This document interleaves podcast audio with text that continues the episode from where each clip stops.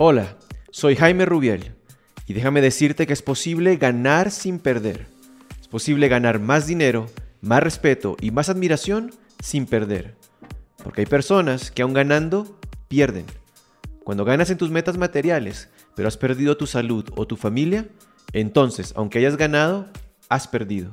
Existen fórmulas, prácticas y conocimientos que dominándolos te llevan a encontrar el equilibrio. Y ese equilibrio es el que te lleva a generar una productividad exponencial. En esta tercera clase de mi curso gratis de modificación de hábitos, te quiero contar cómo iniciar un hábito en tu vida y cuál es la mejor estrategia para ello.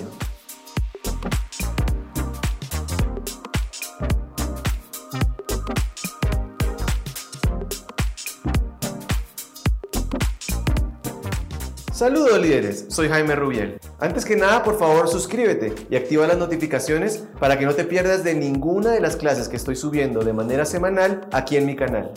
Hoy vamos a ver las técnicas de creación de hábitos que corresponden a la primera ley de modificación de conducta que es hacerlo obvio.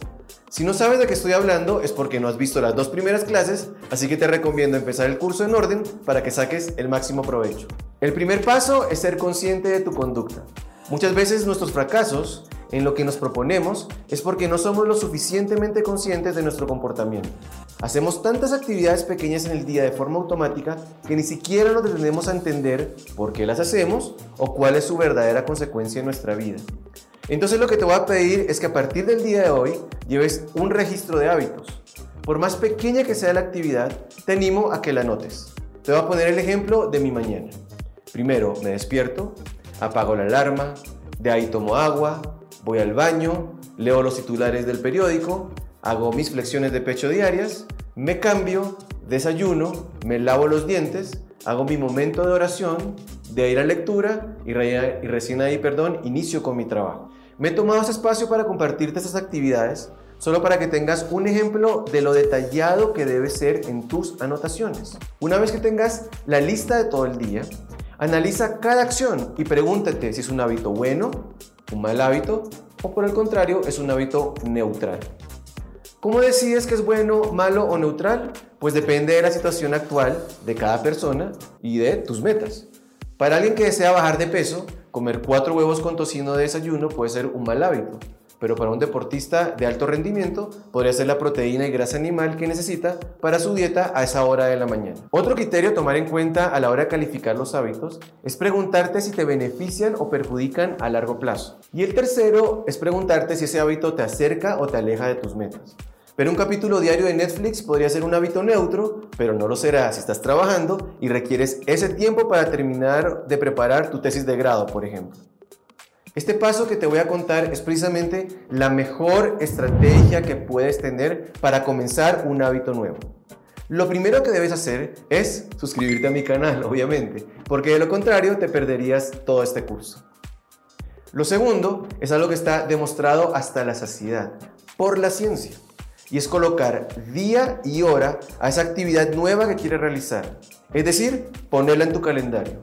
De hecho, mi consejo es que tengas todo puesto en tu calendario, hasta el tiempo de bañarte y el tiempo de entretenimiento. ¿Eres gamer y te gusta mucho jugar videojuegos? Bueno, ponle los días y las horas a la semana que vas a dedicar a ese hobby y los pones en tu calendario.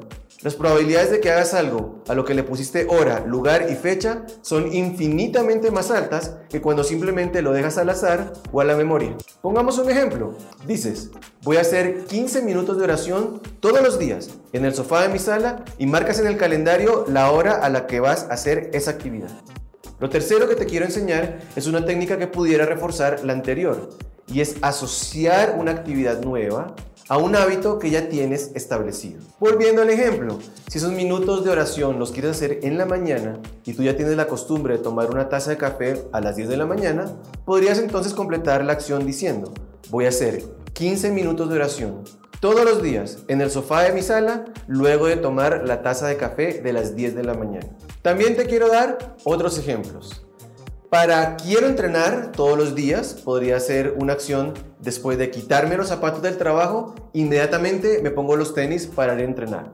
Si quieres iniciar a leer, podrías decir que después de cenar voy a hacer 15 minutos de lectura. En la próxima clase te quiero contar por qué la motivación está sobrevalorada y déjame aquí en los comentarios si te gustó este video o tus preguntas, porque las voy a estar respondiendo personalmente. Por favor suscríbete y nos vemos la próxima semana. Gracias por escuchar este episodio. Si te gustó este contenido, por favor suscríbete y sígueme en mis redes sociales.